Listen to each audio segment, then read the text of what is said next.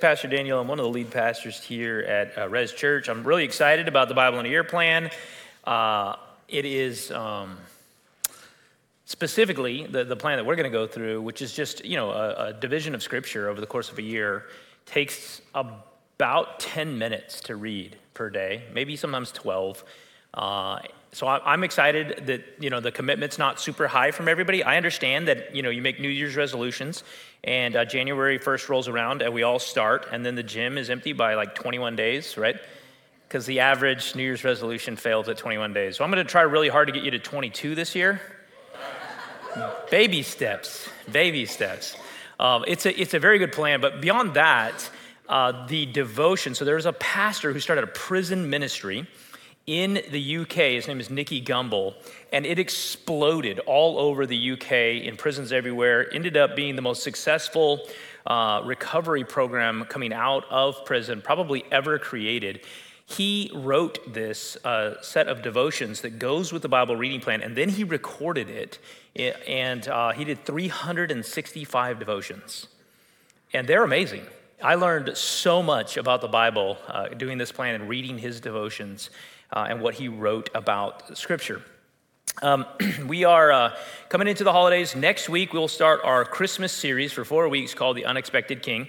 This is the best opportunity, probably outside of Easter, that you're going to have to uh, find people who are receptive to going to church who normally don't go to church. And we know statistically that the number one way that people who don't go to church go to church is because they were invited by you. The national average uh, in, in the United States, the national average of churchgoers is that uh, when they survey churchgoers and say, Have you invited someone to church in the past year? The national average is 2%. So I'm trying to help you out here. You have an opportunity if you waited all year and have not done this, you don't have to be in that pathetic statistic. You got four weeks to give it a shot here and, and uh, invite someone to church. And maybe uh, they'll come with you and have an opportunity to hear the gospel. Uh, so I hope you take that opportunity to extend an invitation to someone that God has put providentially in your path to invite into your life, into your home, or into our church. Now, we're in week three of this series called 100.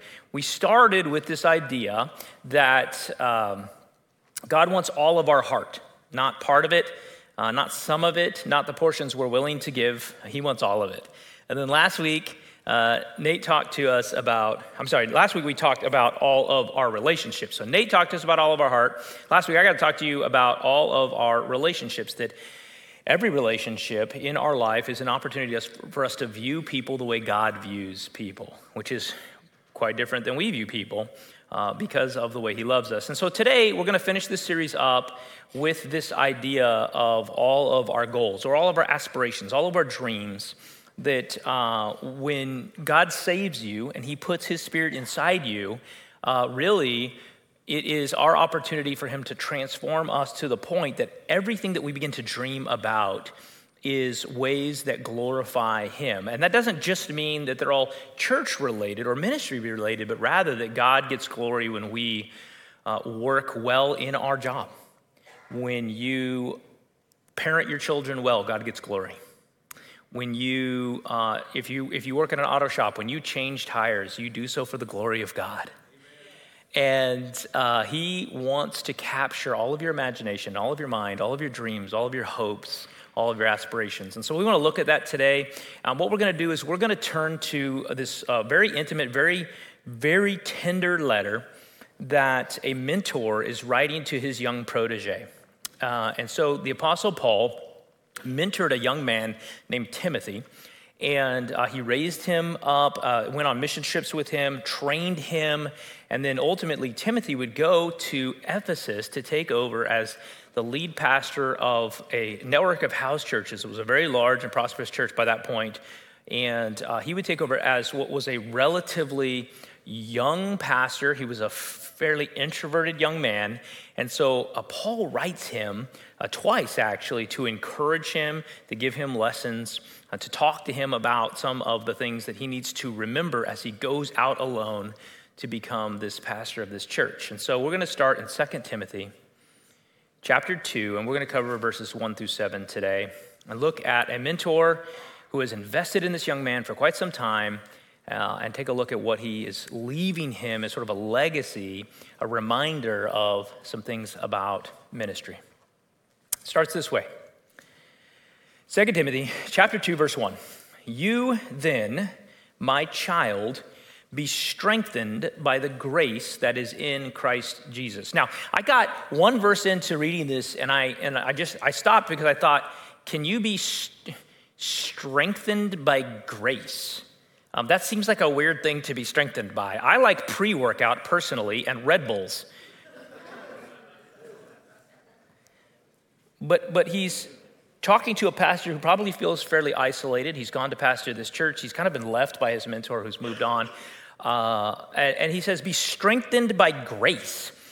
And I don't think of grace as something that, that strengthens. When I think about grace, I think about a lot of different things, but, but I don't think about being strengthened by it. The, the, the word for strengthened here is in dunamo. In dunamo, it's Greek, and it means to be empowered by. So, so, so to be empowered by grace. Again, I just, that's not the way I think of grace you, you could be grateful for grace. You could be thankful for grace. You might even be excited about grace, but to be strengthened by grace just seems so odd. Uh, grace means unmerited favor, it means favor that you don't deserve. It's mentioned 159 times in the New Testament, and it's almost always referenced as a gift from Christ. But Jesus himself never really mentions grace. So we go look at all the, the things that we've recorded that Jesus says. He doesn't really talk about grace at all. And yet it's mentioned 159 times, and it's always tied to Jesus. John actually tells us that Jesus was full of grace. In fact, as we read the New Testament, what we'll learn is that Jesus is the embodiment of grace, of this unmerited favor. So, what does that mean? What is, what is unmerited? What is undeserved? Well, let's think about what's undeserved about the gospel real quick. Why we talk about grace so much, why the New Testament would talk about grace so much when it comes to Jesus. You know what was undeserved? Me being saved from my sin. Undeserved. Me being forgiven for my sin. Undeserved. Me being granted a new heart. Undeserved. Me being gifted and given the Holy Spirit. Undeserved. Me being promised eternal life undeserved. Me being counted as a child of God, undeserved. Me being transformed by the work of the Holy Spirit in my life, undeserved. These are all undeserved things, unmerited things. I read a phenomenal quote that talks about the difference between uh, grace and some of the other attributes about love that we would see in the New Testament. It says this Love that goes upward is worship. So, loving God is not grace, it's worship. We're worshiping God. Love that goes upward is worship.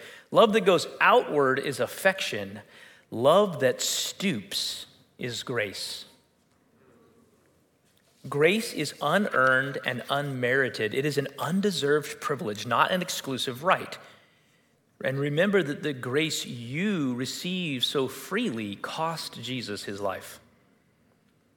So, grace is God, Jesus, stooping down to us, coming to us when we did not do anything to deserve it. In fact, we were his enemies. Now, there's this, this thing that Paul is alluding to when he says strengthened in, uh, strengthened in the grace that is in Jesus Christ, that we see alluded to and, and mentioned in other parts of the New Testament, that grace will strengthen us because it, it actually is this source of power. You go, oh, what is, how is it a source of power?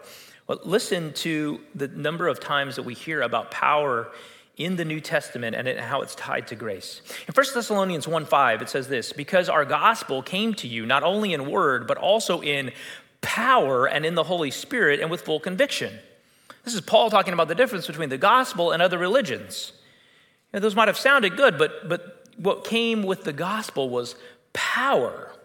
In John 15 4, uh, John will explain that to do anything, to have any of this power of the gospel, required dependence on Christ. In John 15, 4 and 5, he says, Abide in me, and I in you. As the branch cannot bear fruit by itself unless it abides in the vine, neither can you, this is Jesus speaking, unless you abide in me. I am the vine, you are the branches. Whoever abides in me and I in him, he it is that bears much fruit. For apart, me, apart from me, you can do nothing. nothing. So, so, so grace is supposed to lead us to a power, but it is a power that comes from dependence because apart from Christ, there is no power. You can do nothing. 2 Corinthians 12 9, Paul will explain it this way. But he said to me, This is him praying to God, and God speaking back to him, My grace is sufficient for you, for my power is made perfect in weakness.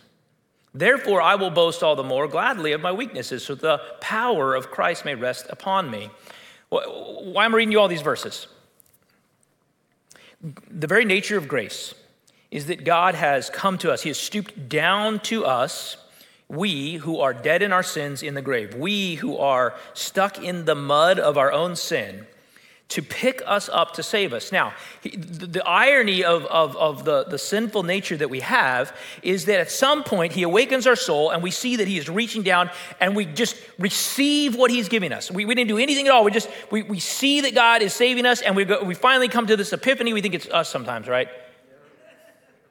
God's saving me. Oh my goodness. You think of a, a, a, parent lifting their child out of the mud or out of the pool because they can't swim, right? And you grab hold of the father and you begin to realize he's saving you. And then at some point, we're like, I don't need him. I'm going to let, I'm going to let go. I'm, I'm fine here, right? But, but the whole idea of, of dependence is that there's not ever a point where you let go. If you want power, it comes from the Father. It all started because he reached down to come get us. But there's no point at which you're like, well, I've had enough of that help.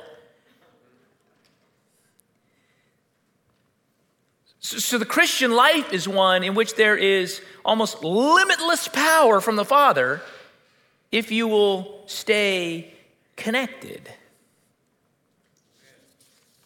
Philippians 4:13 says it this way, I can do all things through him who strengthens me. It's actually talking about suffering, not you getting a promotion. But, anyways, I can do all things through him who strengthens me, empowers me. Jesus, uh, before, right after the resurrection, when he's speaking to the disciples about what's to come next, he, he's trying to explain to them that uh, everything is about to change. And he says this in Acts 1 8, but you will receive power when the Holy Spirit has come upon you, and you will be my witnesses in Jerusalem and in all of Judea and Samaria and to the ends of the earth. So Jesus is not simply going to lift us up out of the mud once and clean us off and go, hey, don't mess up again. Because let me tell you how long, uh, you guys have had toddlers, you clean them up. How long does it take them to find the mess again?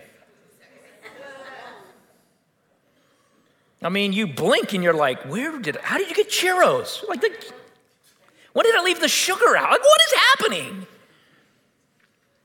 The, the, the formula was never that Jesus would save you once and then you would handle it from here.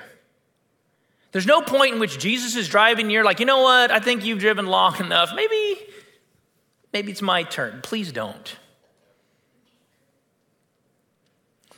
No, Jesus is saying, listen, there, there is a power, a supernatural power, not only to transform your life, but to impact the very edges of the world. However, it will only come when I send it, and it will only exist and empower you when you stay dependent on me. And so to start this little, this little section of encouragement, Paul is talking to Timothy, this, this isolated, lonely pastor who has a, a, large job ahead of him, who's very young, he's very introverted, he's got this big church with a, bunch of messes. And, and he says this listen, be empowered by grace. it, it is the very grace of Jesus that is the source of power. And if you ever get that twisted and begin to think that it's some sort of competency, you're going to be in a real pickle. It's going to be a problem. So, so, so listen, Christian, listen to me. Lean into grace. Think about grace. Be consumed by grace. Be like, like I, I would pray that your thoughts are just dominated by what Jesus did and is doing all the time. Because you will be strengthened with power coming from the Holy Spirit that can accomplish anything. But the moment you lose dependence, the moment you, leave, you, you, you lose that urgent need for grace, you can do nothing. I want you to think about Peter. So there's the story of the Bible where there's a storm, and the disciples wake up on this boat, and, and it's gotten really stormy, and they look out, and Jesus is walking on the water. And Peter, because he always talks first and thinks second, says, Let me walk out to you on the water. I, I don't know who says that. That's the last thing I'm thinking about in a storm on the ocean. But, anyways, he says, Let me walk out there. And so Jesus calls him, and in just utter, like, man, if Jesus doesn't show up, it's gonna get bad. He walks on the water until the moment that he looks down and stops being dependent on Jesus and begins to think about he's walking on water. Oh, now you're sinking. And your life and my life are the same way. God will do tremendous, ridiculous, supernatural, could never believe it things in your life until the moment you think you're in charge. The moment you begin to think, I'm doing pretty good, oh my Lord, the bottom of that ocean's awful cold. Grace gives power. It's unmerited, it's promised, and it's limitless power.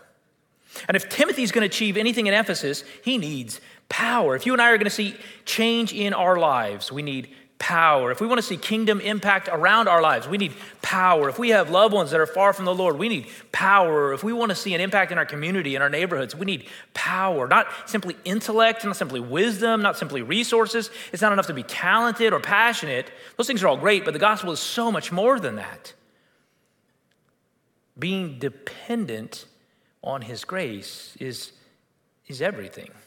Because being dependent means that we're looking for him, we're sensitive to where he moves so that we can follow him. See, if you know that Jesus is your source of power, I mean, if you, you feel that to your bones, then when Jesus takes a right hand turn, you do too. When he leads you into difficult places, you're gonna follow. But the moment you, we begin to get a little comfortable and think that we've kind of got it sorted out, and Jesus begins to lead us somewhere, we begin to evaluate our options. You ever evaluated your options? You know what I mean? You know what I'm saying? Where you're like, oh, oh, that looks kind of difficult. I don't, I don't know if I like that or not. I don't know if I like that or not. Every one of us said that probably a million times. It's not anywhere in Scripture.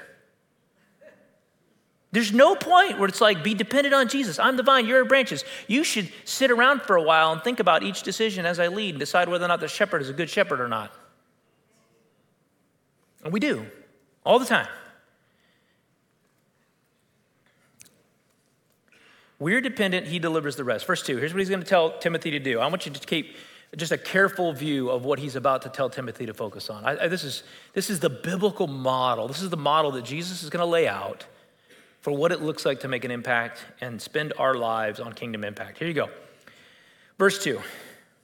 So be dependent on Jesus, be strengthened by his grace Verse 2 And what you have heard from me in the presence of many witnesses, entrust to faithful men who will be able to teach others also. What is he saying? Okay, listen, young pastor who's in charge of a church now, who maybe has all these goals. You know what I really want to see is, I man, I really like to redo the the, uh, the sanctuary and maybe get some some pads on the pew. No, no, no. What, what are the goals for you, young pastor? You are going to invest in kingdom work for the future. man, this guy's really young. Why is he already talking about the future? The future is, I got my whole life ahead of me. No, no, no, no, no, no. No, you don't. You gave it to me. Your job now is to invest in the next generation. He's talking about the next generation. Timothy's like 30 years old. Next generation? Yeah. So the first word is he says entrust. And I love the translation to entrust because you don't entrust things that you don't care about, right? Like, like no one says, uh, hey, can I have a napkin? And you're like, I'm gonna entrust this in your possession. I just want a napkin, bro. And you, you only trust things that are valuable, right? He goes, What you've heard from me in my presence of many witnesses, in trust. It's precious, it's valuable, it's worth it. Hey, these, these, this gospel is precious. Hey, this mission, this effort, this kingdom work is valuable. And I've entrusted it to you, Timothy, and your job is to entrust it to others. So, so first and foremost, don't discount what God has done in your life.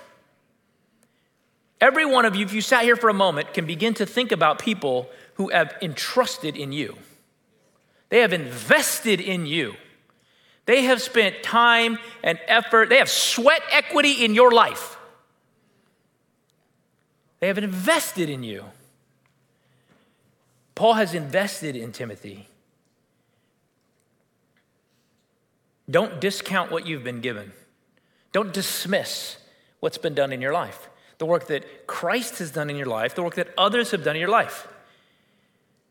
You, we keep talking about uh, vision. Um, we've been uh, letting you know for some time that uh, the elders have been working through the year on vision. We went away to our elder retreat. I began to try to write up all the thoughts uh, that, that, we put together um, so we can roll these out to you next year. Um, let me tell you why we're so passionate about vision because we've been entrusted the gospel, we've been given resources. Yeah, uh, the primary resource that, that we as pastors in this church have been given is you. We've been entrusted resources and then told, now go Follow me, be dependent on me, and make a kingdom impact. So, as we begin to see God move in this church and in this neighborhood and in these communities, it is the most, listen to me, urgent thing in the world. Because Jesus says so. And He's coming again. And people's souls are at stake.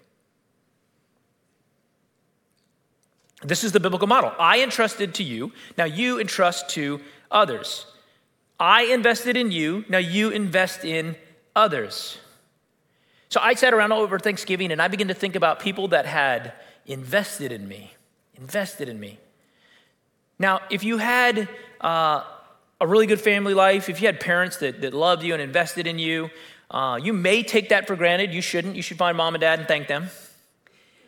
But, but there's at least some uh, rationale that you could say, listen, even, even non-Christian you know, parents uh, have, have, have some sort of biological reason that they feel compelled to invest in you.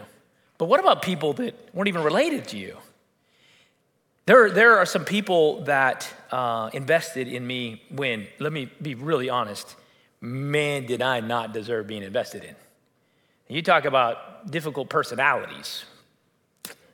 In college, when I was probably as far from the Lord as I've ever been, there were people that invested in me for absolutely no reason. I didn't give them any reason. And I was just thinking through uh, men and women in my life, especially in college, that invested in me when I was far from the Lord. And so I, I had an opportunity. One of them is uh, Pastor Mark Crawford. He's the pastor of uh, North University Park Church. Only had about 35 people in it. Met in the manager's office above like this big cafeteria because it's the only place they could find.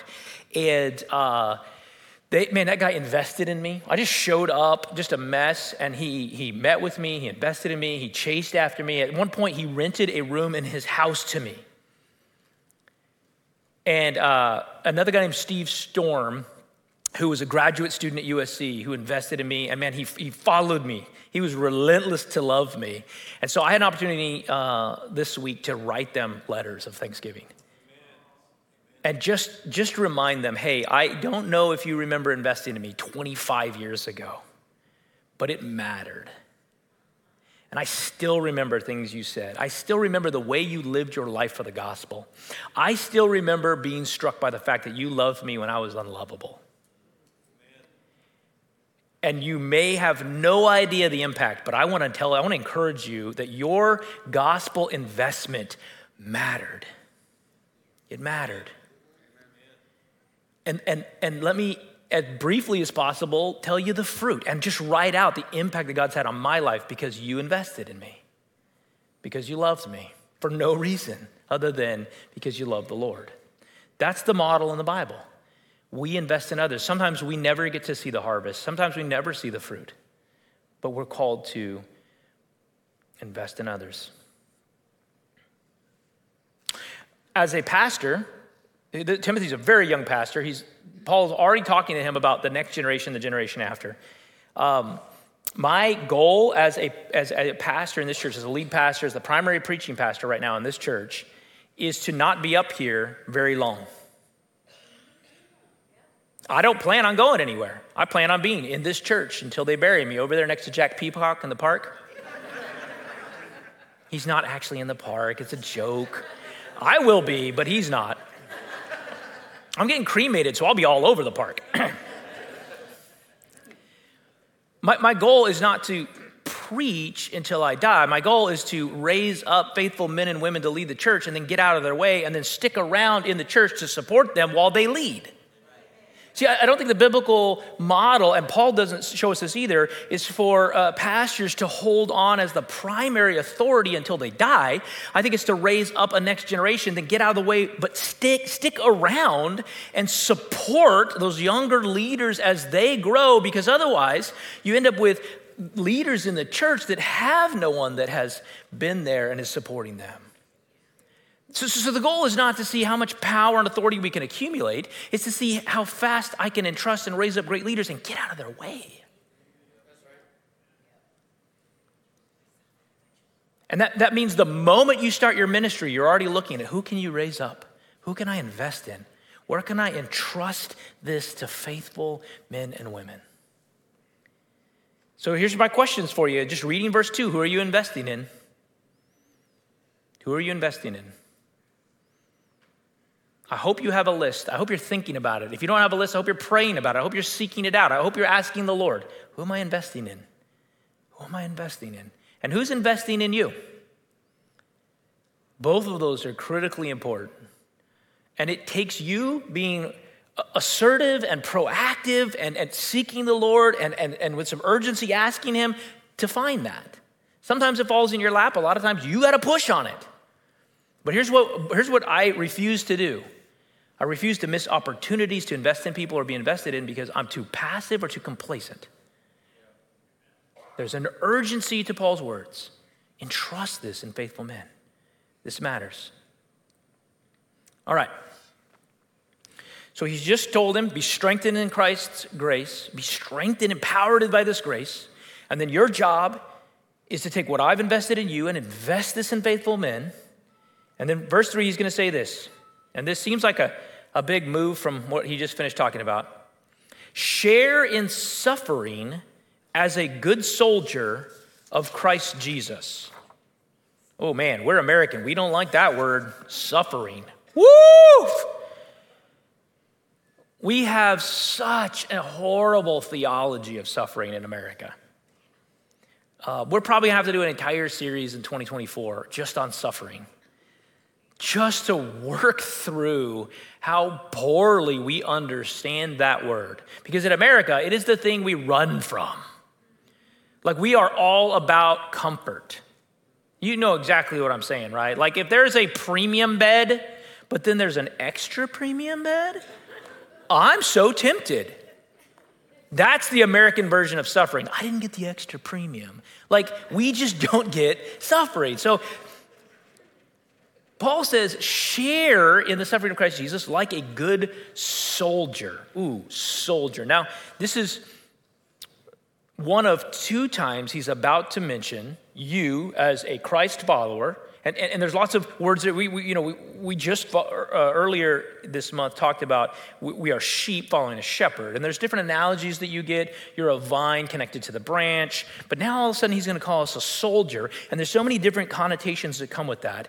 Um, but, but just a couple, just a reminder for you. The Bible's very clear about this. As you come to Christ, you're on a mission. You're a soldier because you're on a mission. You serve a king. And he doesn't make suggestions.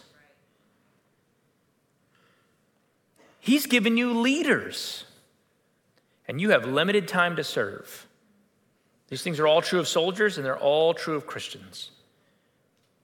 Now, I'm going to read you uh, three analogies that Paul's about to give Timothy, and they're fun, they're kind of fun. And then I'm going to break down each one just real, real briefly uh, 2 Timothy 2, 4 through 7. So he just said, share in suffering like a good soldier. And then he's going to say this. He's going to use soldier again. Verse 4 No soldier gets entangled in civilian pursuits since his aim is to please the one who enlisted him. An athlete is not crowned unless he competes according to the rules. It is the hardworking farmer who ought to have the first share of the crops.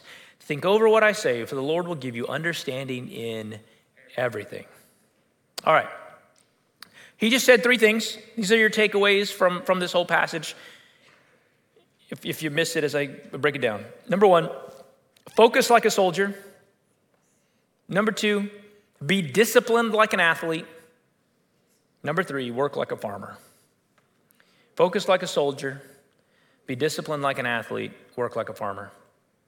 2 Timothy 2 4, no soldier gets entangled in civilian pursuits since his aim is to please the one who enlisted him. What is he saying? You, you've got to be able to. When Jesus pulled you out of the grave and placed his spirit in you, when you went from dead to alive, when you went from dark to light, when you went from the sons of disobedience to a child of God, there was a binary change. This is, this is, there's no, this is black and white, right? There's no like almost saved, there's no almost pregnant. Dead, alive. Dead, alive. You're alive. Because of that, you're not a civilian, you're a soldier. So stop looking at life like a civilian. This is what he's saying. Your, your, your mind, your goals, why you're here, your mission, everything changed when he made you alive. Soldiers expect a battle and suffering, civilians expect comfort. So if you're constantly wondering about why life is not more comfortable or trying to come up with ways to make life more comfortable, you're not thinking like a soldier. That's not what soldiers do. They have a mission, they've got to get it done. It's a battle. They expect a battle. They're not surprised by a battle. The, the American Christian is just utterly blown away when there's difficulty. Oh no, you know, like God must hate me. What? It's a battle. He told you it was coming. Why are you surprised? Soldiers expect the battle plan to be about winning, civilians expect it to be about them. In a war, if a company of soldiers is told to go hold a, a, spot defensively just in case the enemy might run that way, they don't sit around and go, "Excuse me, hold on, hold on. I don't I don't know if I like that." what? Just go hold the front. Well, well, well, well, um, I'm not sure that uses my giftings and talents. Get out there! Like, what are you doing? You know, if I could prepare for another month or so, Soldier, get your butt out on the line. We think like a soldier. We're supposed to think like a soldier. Civilians don't. Soldiers desire orders and unity. Civilians desire fame and standing out. Soldiers desire orders and unity. There's order to the military.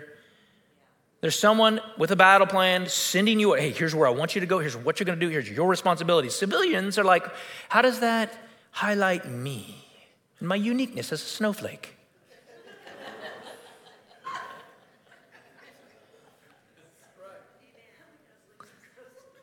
You're in a battle. Cut it out. Okay. Think like a soldier. Focus like a soldier. Let, let, let, let, let's get a mentality, not, not of um, everything's going to be terrible. There's great joy in Christ. But listen, your best life is to come. You, got left here on mission. So let's think like that. Secondly, be disciplined like an athlete.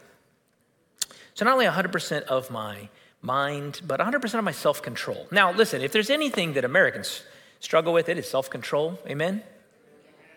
I mean, at, we're, we are rapidly becoming the most obese country in the world. And a lot of that has to do with just terrible habits. Man, do we have bad habits. Someone, um, uh, I, have done CrossFit for about seven, eight years now, And it's always interesting. I'll, you, there are times where I'll talk to someone. You, this is, usually it would be a female who says, I don't want to do CrossFit because I don't want to get bulky. And I'm like, what, what do you mean bulky? And they're like, you know, have you seen those ladies who do like pro CrossFit and they're like really ripped? I was like, oh, you're not going to accidentally do that.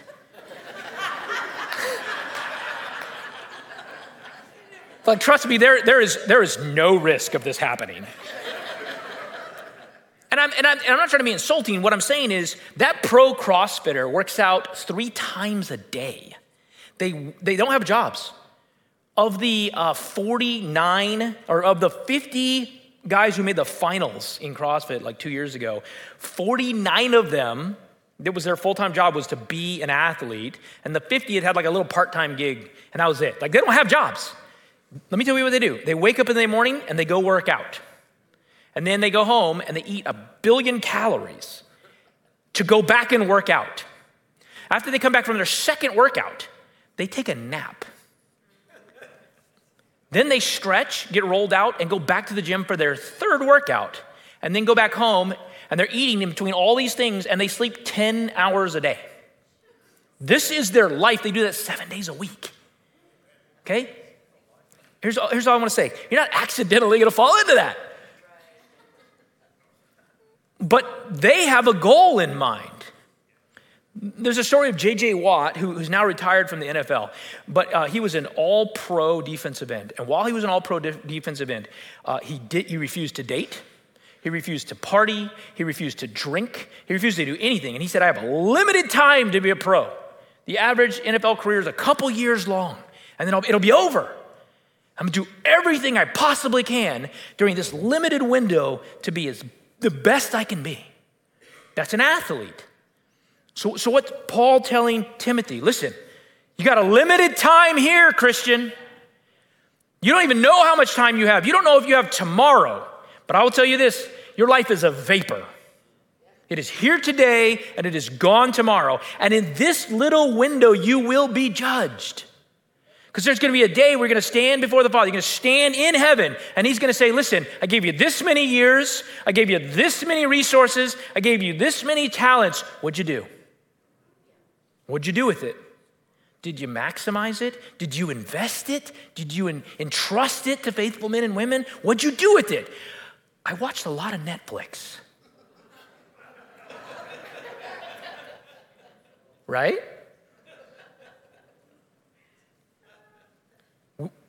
We weren't, we weren't called to not have happiness and joy. Don't, don't hear me. But we were called to, to, to train and be disciplined like an athlete when it comes to the reason that God left us here on earth. Therefore, and Paul will explain this in some other letters, uh, we want to have mastery over our own physical di- desires. We want to beat our flesh into submission for a greater purpose. We don't want our flesh to have mastery over us. We want to have control over that. The Bible will say your body is a temple, not a vacuum. Your body is a temple. So, so, so we don't, I'm not talking about um, working out or, or, or dieting or do, doing things to like to, to look good. I'm saying, hey, there are some disciplined things that you and I can do to ensure we have a longer life.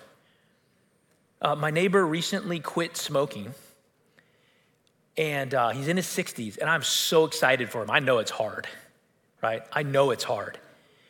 But man, if he gets two more years with his kids because of it, how, how good is it? If he get two more years to make a kingdom impact, right?